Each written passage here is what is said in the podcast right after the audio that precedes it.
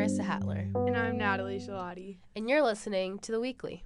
This week, you might have seen SpaceX launch one of their rockets, Falcon Heavy. With outer space in mind, this got us thinking about the best resource we have on campus for this, the Dearborn Observatory. I've been to the observatory a couple times. What about you? Yeah, I've been once before, and I walk by almost every day to get to class, but I realize I don't know much about it. Yeah, it's just sort of this unique-looking building behind tech. To get the lowdown about what students say about the Dearborn Observatory, we had Femi, one of our new reporters, head to Norris to talk to students. Nolan Robinson, I'm a first year, and I'm a theater and computer science double major. I'm Raymond Lee, I'm a sophomore, and I'm studying mechanical engineering. I'm Riley, I'm a sophomore, I'm a sociology and econ major. My name is Judith, and I'm in CESP with Learning Sciences, and I'm a freshman. Have you ever been to or heard of the Dearborn Observatory? I have heard of it. I've never been to it. Yes, I have heard of it. No, I have not heard of that. I've heard of it, but I've never been to it. Did you know that they have observing sessions for the public every Friday night? I did not know that. I did not know. I did not know that. Would you ever consider going? Yeah, I love space, and if it's free, totally. Yeah, I would go. Yeah, definitely. Do you think NU students know about this? I don't think they do. No, I don't. I think the building is just kind of tucked away, so it's a little hard for people to, like, see it. I don't think so. I've never heard anyone talk about it. I don't know. They probably just don't know about it, and they probably just do other things on Friday nights.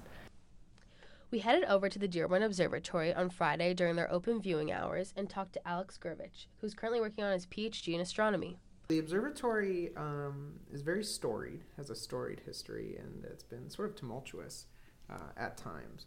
So the telescope itself is older than the observatory, which is kind of strange. It didn't have a home for a while. But the lens at the front, so it's a refracting telescope, 18.5 inches in diameter.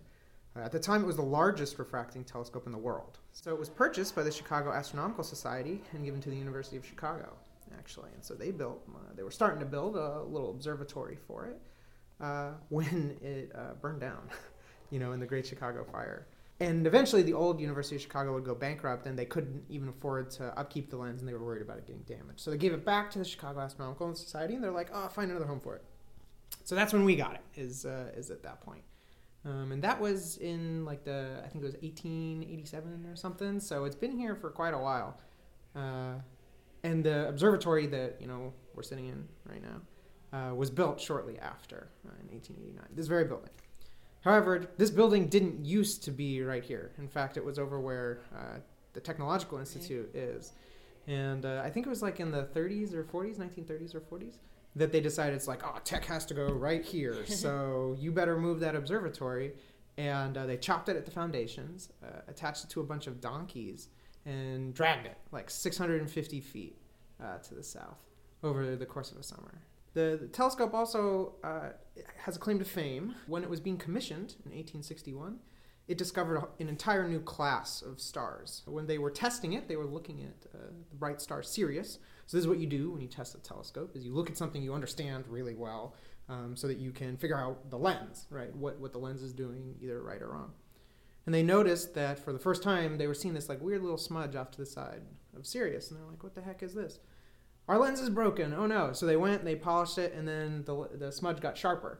So they took it back, polished it again, and the smudge is getting sharper and sharper until finally they're like, wow, we just made the best lens that has ever been created, and now we can see this tiny little dim object that nobody could have seen before. And in fact, they discovered the star Sirius B, which is called, what's called a white dwarf. The lens was given to us by the Chicago Astronomical Society under the stipulation that every Friday night, into perpetuity, we hold open observing sessions to the public. So that's what we've been doing now for 150 years. What's the coolest thing you've seen, or your favorite thing you've ever seen? That's a tough question. I think it's probably gonna have to be Saturn. Saturn is super cool looking through a telescope because, especially this telescope, you can make out tons of details.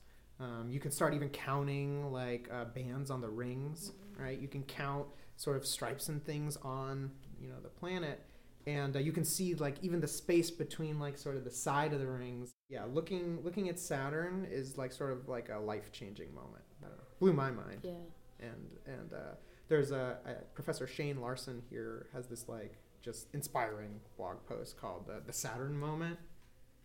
Just talking about this moment is like when the very first time that you see Saturn through a telescope just changes your entire perspective about the universe, about you know your life.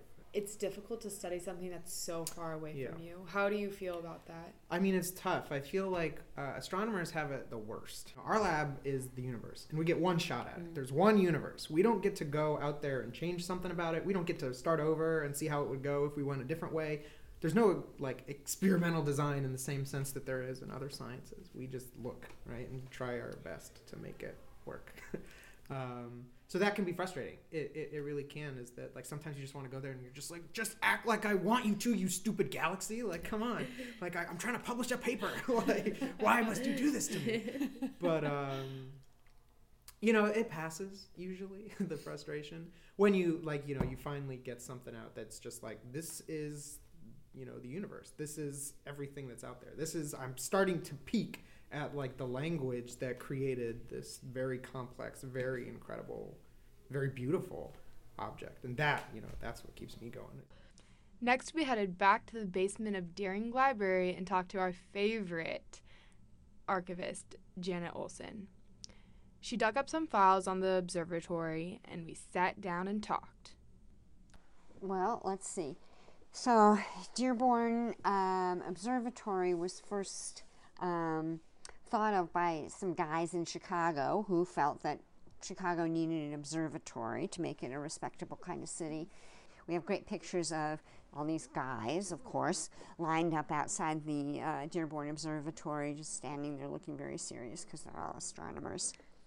But this is not specifically about Dearborn, is that we had another observatory that was, when the Lakeville was first built, in the 1960s, a new observatory was placed on the far east end of the Lakeville. That was it went up in 1967, and it was kind of it was Lindheimer Astronomical something. I can't remember its name, but it was kind of like modern, and it looked like a kind of giant, you know, spider, like a thing on top of a scaffolding kind of structure, and it was all painted white and quite modern, striking looking. Designed by the same company that gave us the University Library and other stunning structures. Anyway, and that lasted only 30 years. It was torn down in 1997. But Dearborn still chugs away and does what an observatory should do. We hope this has inspired you to take advantage of the Dearborn Observatory on campus. Winter is one of the best times to see the planets. And the lens was recently cleaned this summer, so the telescope's actually in superb condition. Have a great week, and please subscribe to The Weekly. Talk to you later.